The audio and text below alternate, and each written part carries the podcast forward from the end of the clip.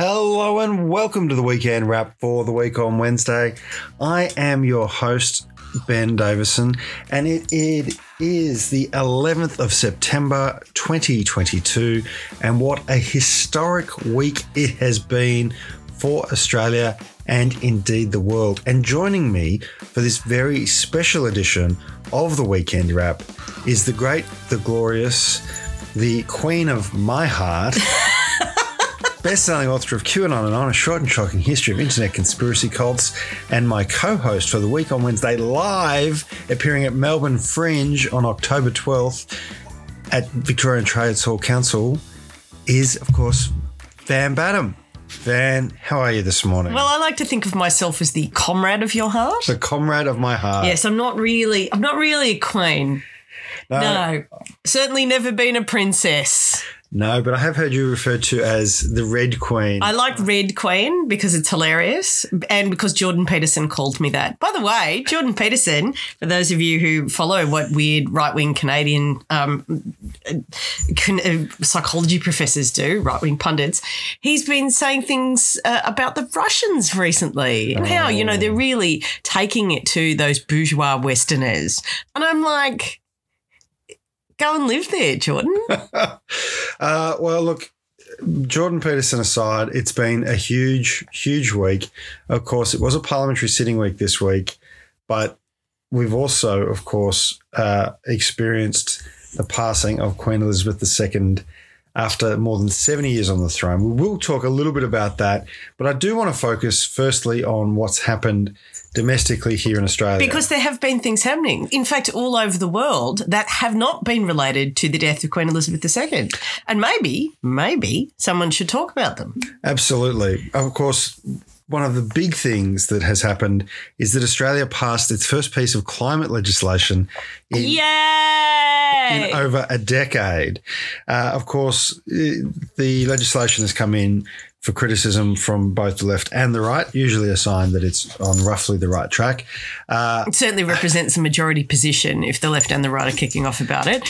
So, yes, it is extremely exciting. And the passage of this legislation, and let's just stress that again more than 10 years we have, it, we have been without active legislation in this space. And it's more than 10, isn't it? Or is it nine? no, I think it's more than 10 years. And look, It's Albanese. early in my coffee is yet to kick in, everybody. But I was going to make the point the climate wars are over and the Labor Party won. Yes, but as we know, with all these things, no one ever dies in politics. No one ever dies. And it's important that we keep pushing ahead and pushing ahead, uh, which is why I wanted to talk about it today because it, I, I thought it rated a mention, uh, despite all the other you know historical things that have happened. Of course, family and domestic violence leave, paid leave, has also uh, passed the parliament as well. This is going week. to transform the lives of people who are trying to escape situations in which they're experiencing violence. Um, family and domestic violence leave was a campaign championed by the union movement. Um, ben and I spent some very wet mornings out on the pavement uh, with unions like the Australian Services Union demanding family and domestic violence leave. The idea that it's now the law of the land. Like, I just want people to understand the whole, well, why didn't she leave? It's actually very difficult to leave an abusive partner, especially if you have children. There are like seven different pay, like seven different court orders you need to get access to your staff, to be able to get yourself off bills, to be able to change your children's name, have protection at their schools so your abusive partner can't turn up and take them if they're also their children.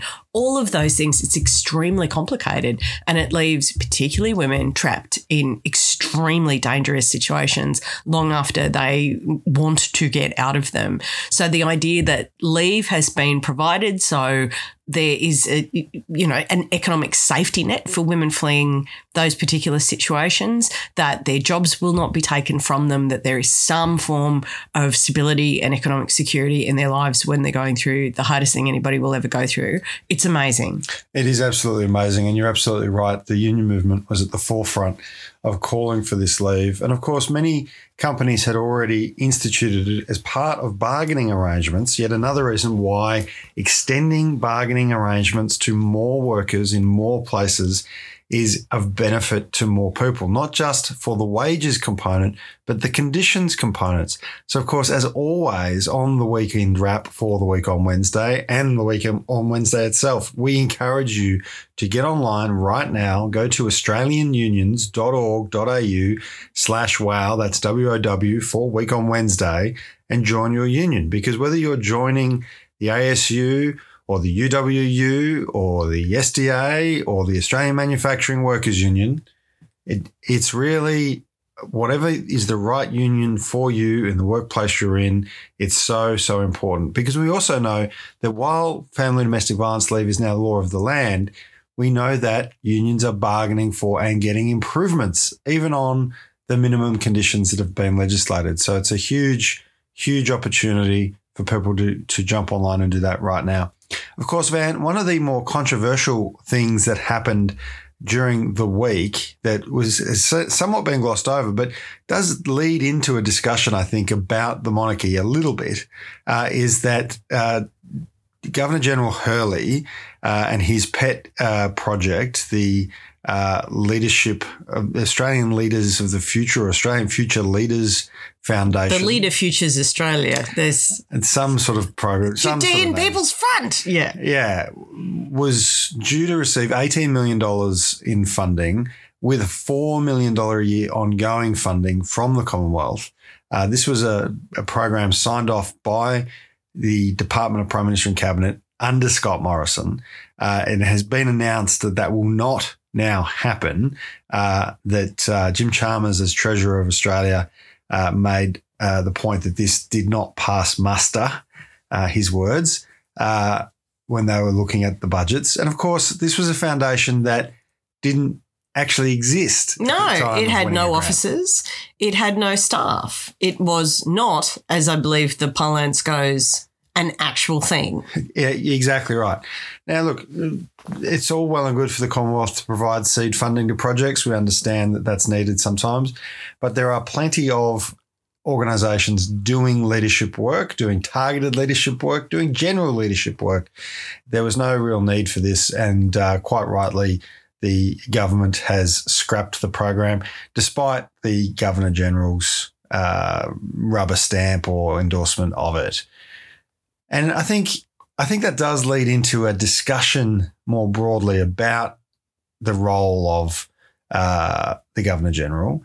But you know, to some degree, a pin will need to be put in that because of the passing of Queen Elizabeth II uh, this week. Yes, Ben and I want to make a full disclosure. We are advocates of the Australian Republican movement. We are absolute Republicans.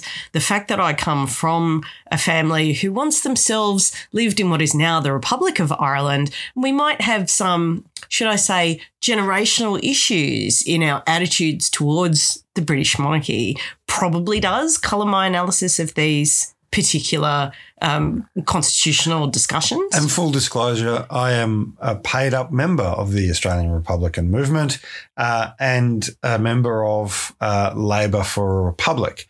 There's uh, no part of me that yearns to live under the yoke of King Charles III or King William, will he be the fourth? I'm not sure.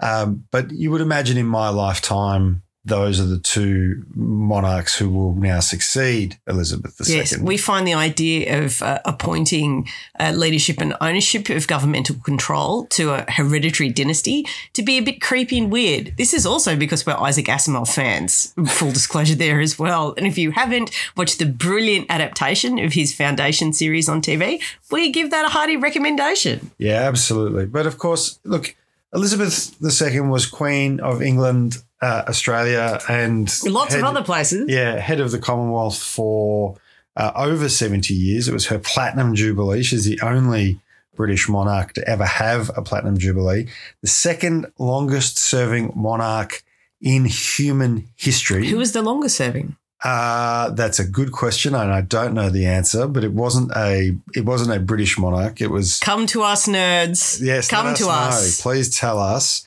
because it is look, it, it is it is notable. It is notable because we have, for so many of us, only ever known uh, Queen Elizabeth II as our monarch, as our head of state.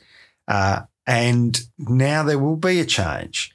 That Van, you you tweeted about the and you lived in the UK. I did for over ten years, and that that experience of uh, people experiencing Queen Elizabeth as a stabilizing force, uh, a point of uh, stability in an ever changing world, uh, an unchanging uh, visage at the at the very peak of their nation.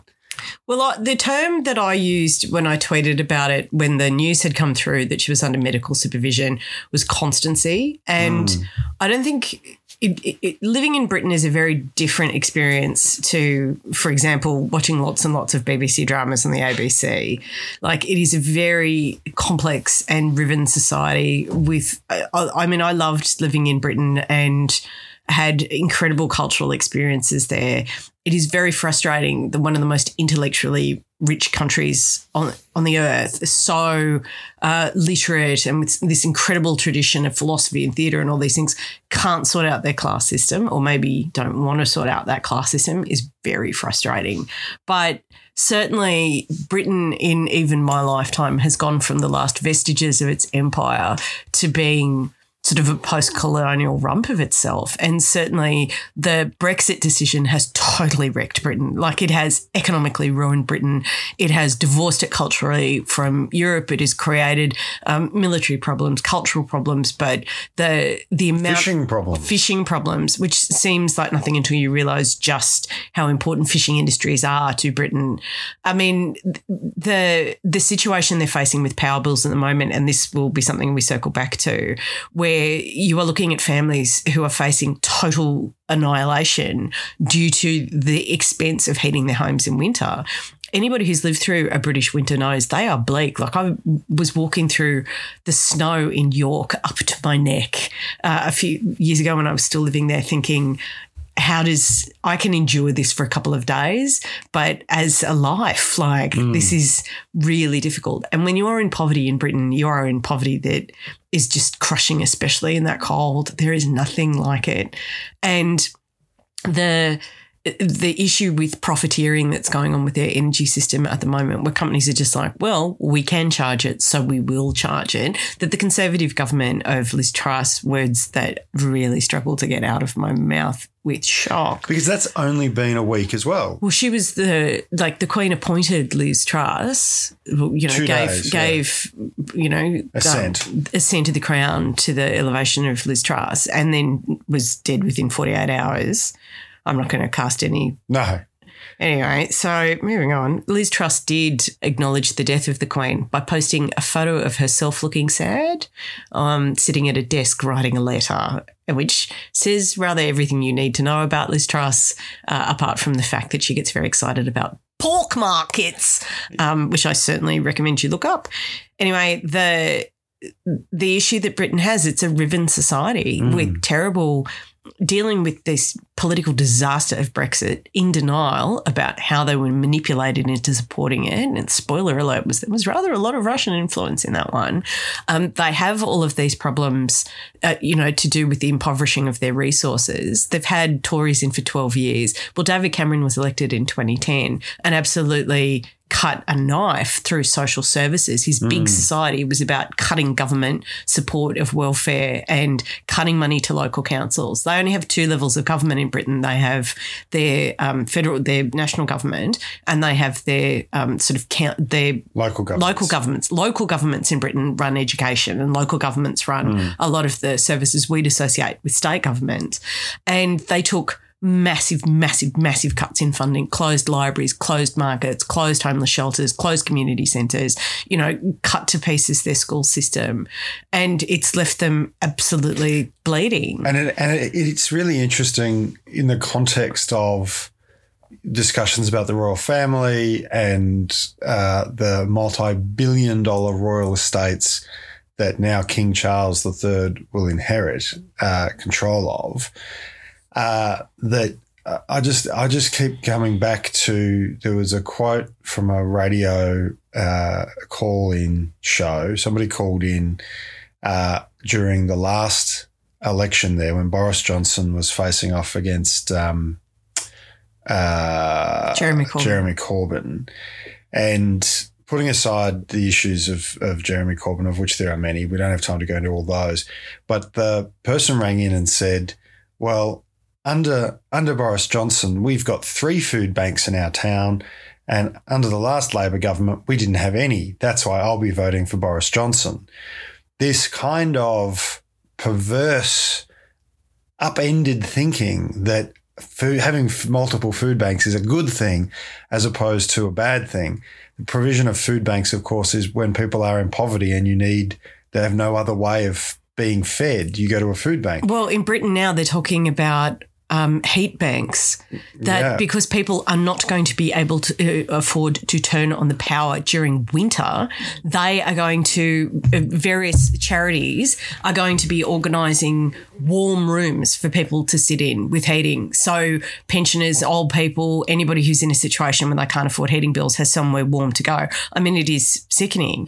And when I talk about what I'm trying to convey to people about the role of the Queen, and this was something I really picked up on while I was there, is that some of these problems in Britain and the problem of British poverty is so annihilating, so annihilating and so confronting that many Britons have this attachment to the, the monarchy and particularly Queen Elizabeth II as this source of constancy, that the Queen never changes, that the Queen speaks to the entire nation. Paul Keating made that really good point this week. And Paul Keating, obviously a famous Australian mm. Republican, was that in an era where politics went from being about the collective good to the individual want, and the politics of neoliberalism turned everybody into an individual consumer as opposed to a part of a community. She fought she fought back as a symbol of the community that she was of Britain and her stateliness and like I you can actually be a Republican and not be in favour of monarchy at all, and yet see the value of the cultural image she projected to the British people. So um, it's been interesting. I've copped a lot of rubbish. I, I was accused of being a royalist, which is extraordinary, being Yeah. from a family of Fenians um, uh, Uh, on the internet this week for just saying the grief in Britain is very legitimate because as all of their other social institutions have been torn apart by Toryism, by the ridiculous Brexit misadventure, you know, and they've seen these massive scandals in public life. Everything from Jimmy Savile, who was the children's TV presenter, who was exposed as a serial pedophile, to you know the the denigration of the NHS and what the Tories have done to it. All of these political scandals. All of these institutions have taken a battering. Even Prince Charles himself, and obviously Prince Andrew, let us not even go into that one. All of these moral compromises. The Queen herself, as a symbol of, you know, the of uh, Continuity. of continuity and constancy is the word that I use. That it's been, I've watched other politicians use that word as well since that. That that sense of, of permanence. I mean, I would have friends in the UK who were also Republicans, who also were British Republicans, who knew that the the monarchy was ridiculous and a waste of money, and this pomp and all this, you know, the private um, gains made by the royal family as well because of this Yeah. ridiculous system. And they knew that intellectually, but emotionally, they, but she's our queen. But you love the queen. I mean, you love, you've got to love the queen because she's our queen. And I think it's difficult for Australians to really grasp that and what that means. And it's like, these are our allies. Like, uh, Britain is not the mother country. It's not my mother country. I got to live there because of a grandfather born in Scotland, and that gets into a very different Yeah. discussion about um, about what it means to be British. But the I, these are our allies, and I think we need to have more of a conversation in the West about what the Western alliance means and what our relationships with our other allies, places like Japan, should mean. And it should mean cultural friendship, that there is enough uh, of a, a comedy between nations for us to be able to sympathize with what the British are going through. These periods of terrible terrible disconnection and upset, and that have to do with extremely marginalised people in terrifying circumstances, as well as seeing the value of symbols that we don't understand to them. And of course, Van, you know, Queen Elizabeth II was not just Queen of England; she was Queen of Australia, and and Charles III is now the King of Australia. Uh, and insiders today did a lot of uh, sort of discussion about about uh, that and spoke to former Prime Minister John Howard and spoke to Prime Minister Anthony Albanese uh, and and Peter Dutton as well, the opposition leader, leader of the coalition, and and what what that might mean. And and I think the there is a sense that Charles was quite outspoken as the Prince of Wales. Of course, Prince of Wales for a long time, the longest ever serving Prince of Wales by by definition. Uh, but he was very outspoken about environmental issues from a more conservative position than a radical position. Uh, you know, his Aston Martin runs on biofuel quite famously. I mean, that's the symbol, isn't it? My yeah. Aston Martin runs on biofuel. You know, his uh, he talks to plants quite famously. He's uh, you know an organic farmer and and all this sort of thing. Look, as far as royal families go, I mean, there have been aristocrats in history who believed in things like draining the blood of tortured virgins and bathing in them to keep themselves young. Big shout out to Elizabeth Bathory of Hungary there, but um, but yeah. So as far as royal families go, I mean, I think I'm really quite into gardening. is is benign historically. Yes, uh, but the question has been put: What does this now mean for Australia? And and what does uh, a, a Charles the Third's reign mean for Australia in the short term? What does it mean for our pathway to becoming a republic?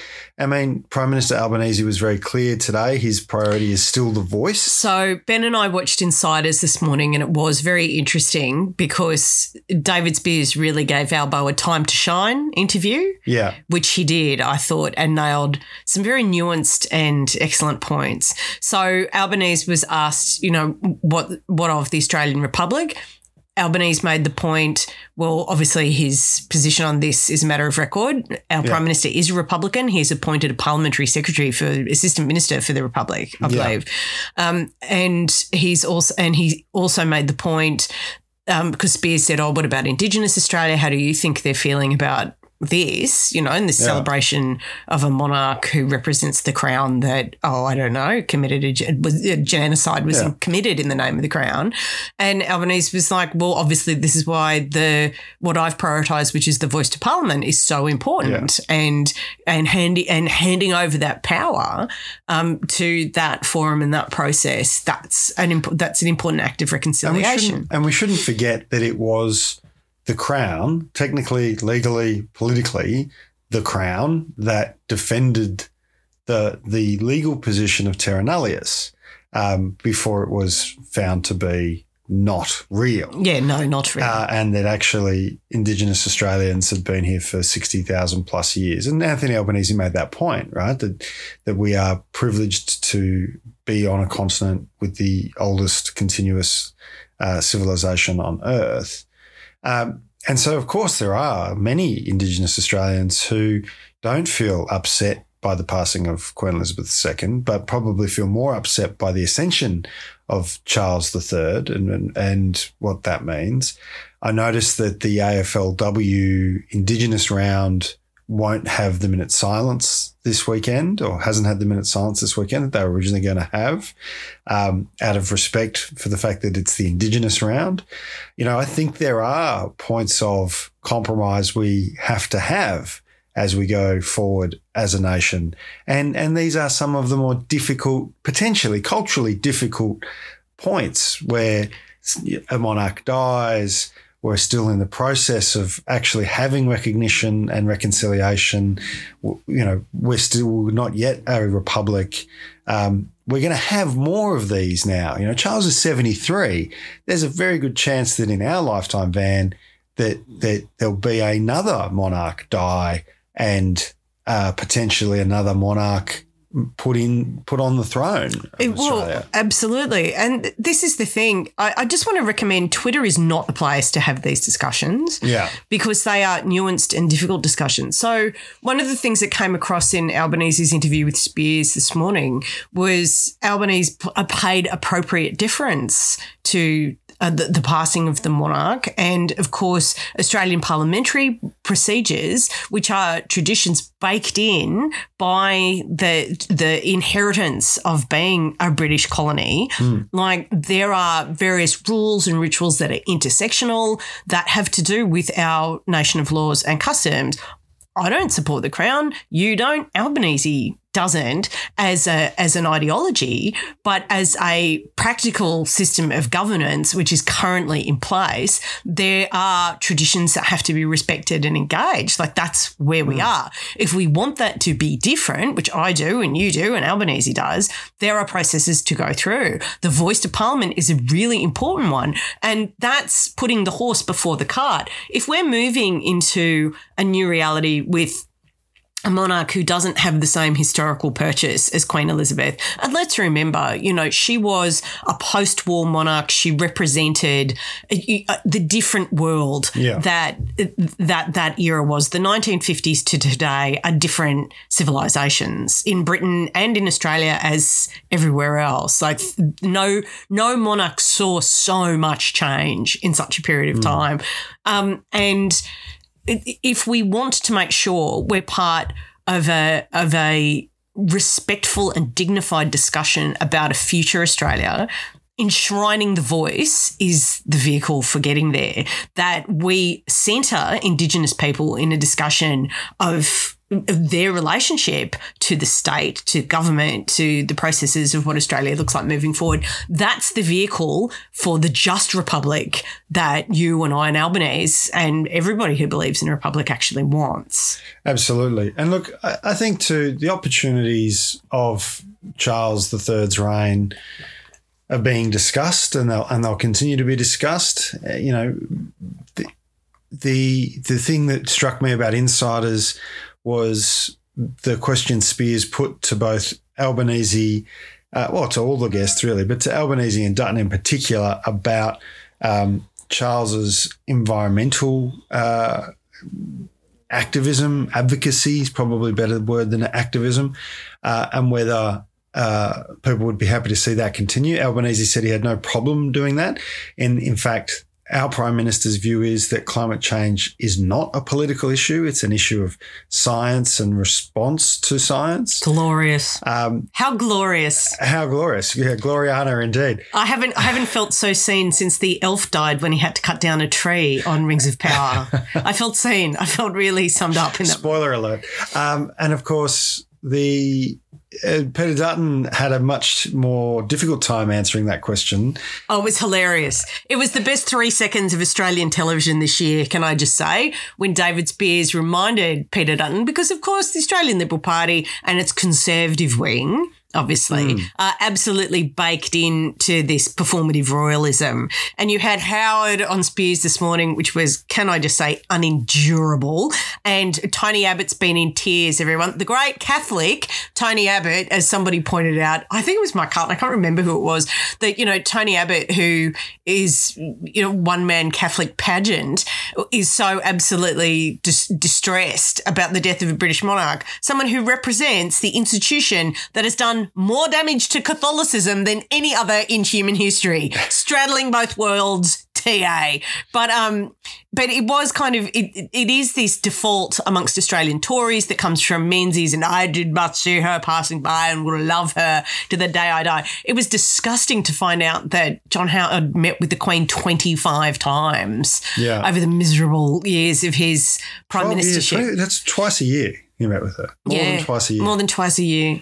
More than twice a year. And would have loved it, every minute of it. You know, I'm sure Janette was charmed by the sandwiches. But um oh, and if I had to hear the word Jenny out of Scott Morrison's mouth one more time, Ben, I would have had an aneurysm. I would have had an aneurysm. But then the point about Dutton is that he really said that he thought it would be inappropriate. Really, he said it, he thought it He was totally caught off guard. Yeah. Because he hasn't done the reading. He probably doesn't even know about the biscuits.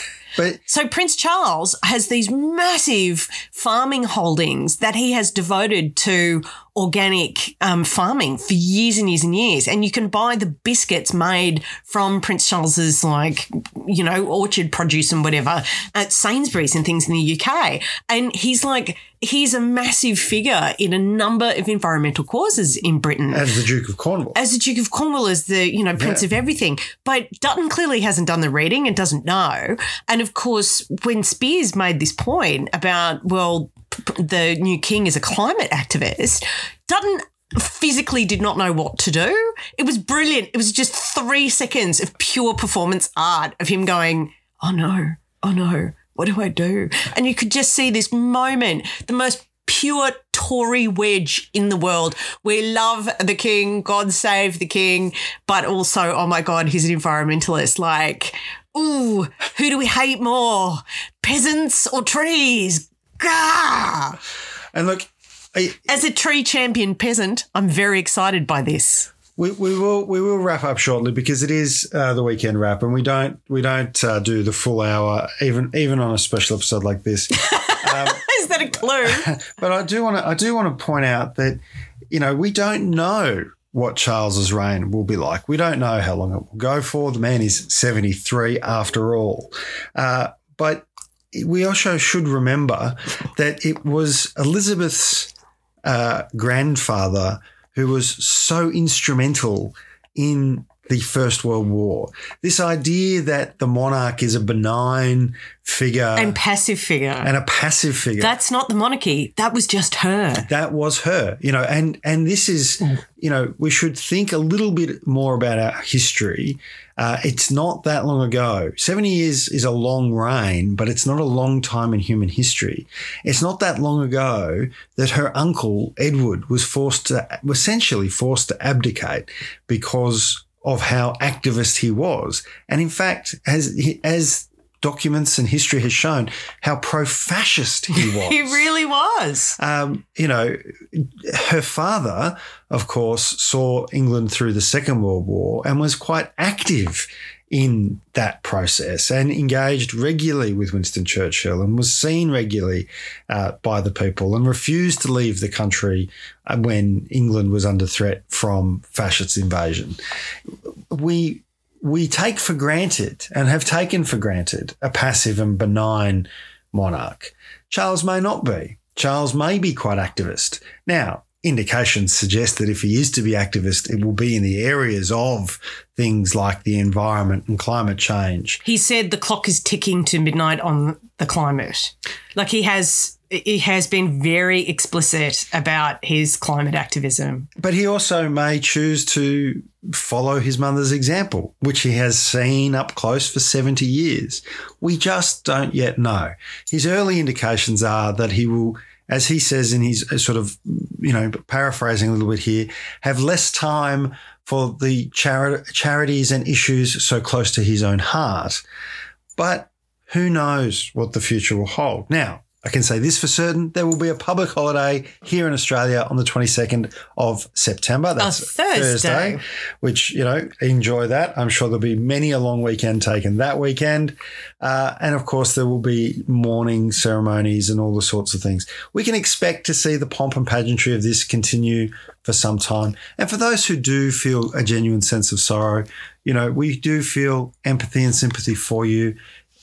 However, we remind you we are Republicans. Yes, we invest those symbols with a different meaning than you do, and each of us will respond with appropriate dignity to them given the situation. I believe is the best way of That's of right. moving through this historical moment. And just a reminder if you want to support the week on Wednesday, we don't have Royal Estates to draw from. Uh, we do, however, have a Yes, buy- Red Queen doesn't come with tithing. no, we do, however, have a buy me a coffee page, buymeacoffee.com slash week on Wednesday. You can become a cadre, extend the reach, or buck a week supporter there, or just give a one off uh, support. And I want to give a shout out to Bell Sprout Bakehouse We love you, Bell Sprout Bakehouse. um, and our good friend there, Jared, Jared, who has started listening to the show and gave us a loaf of fruit bread which my mother has tucked into with some energy this morning. and we are endorsing uh, Bellsprout Bakehouse because it is truly delicious bread. And if you are a community organisation who, uh, in lieu of uh, being able to provide financial support through our Buy Me a Coffee Please page, just promote the show on your social networks. That's all we ask of people. Um, we also apologise. The sound was a bit squiffy from Brisbane uh, earlier this week. Ben and I are doing our best to resolve all sound issues, given the fact that that was oh, kind of torturous for both of us.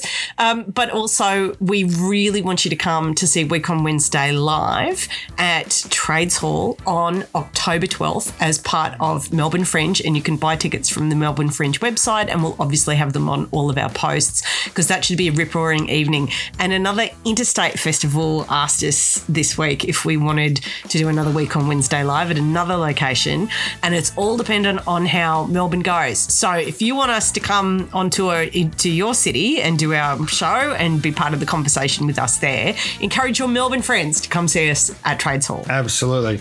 Until Wednesday, as I always say, be kind to yourself and to each other.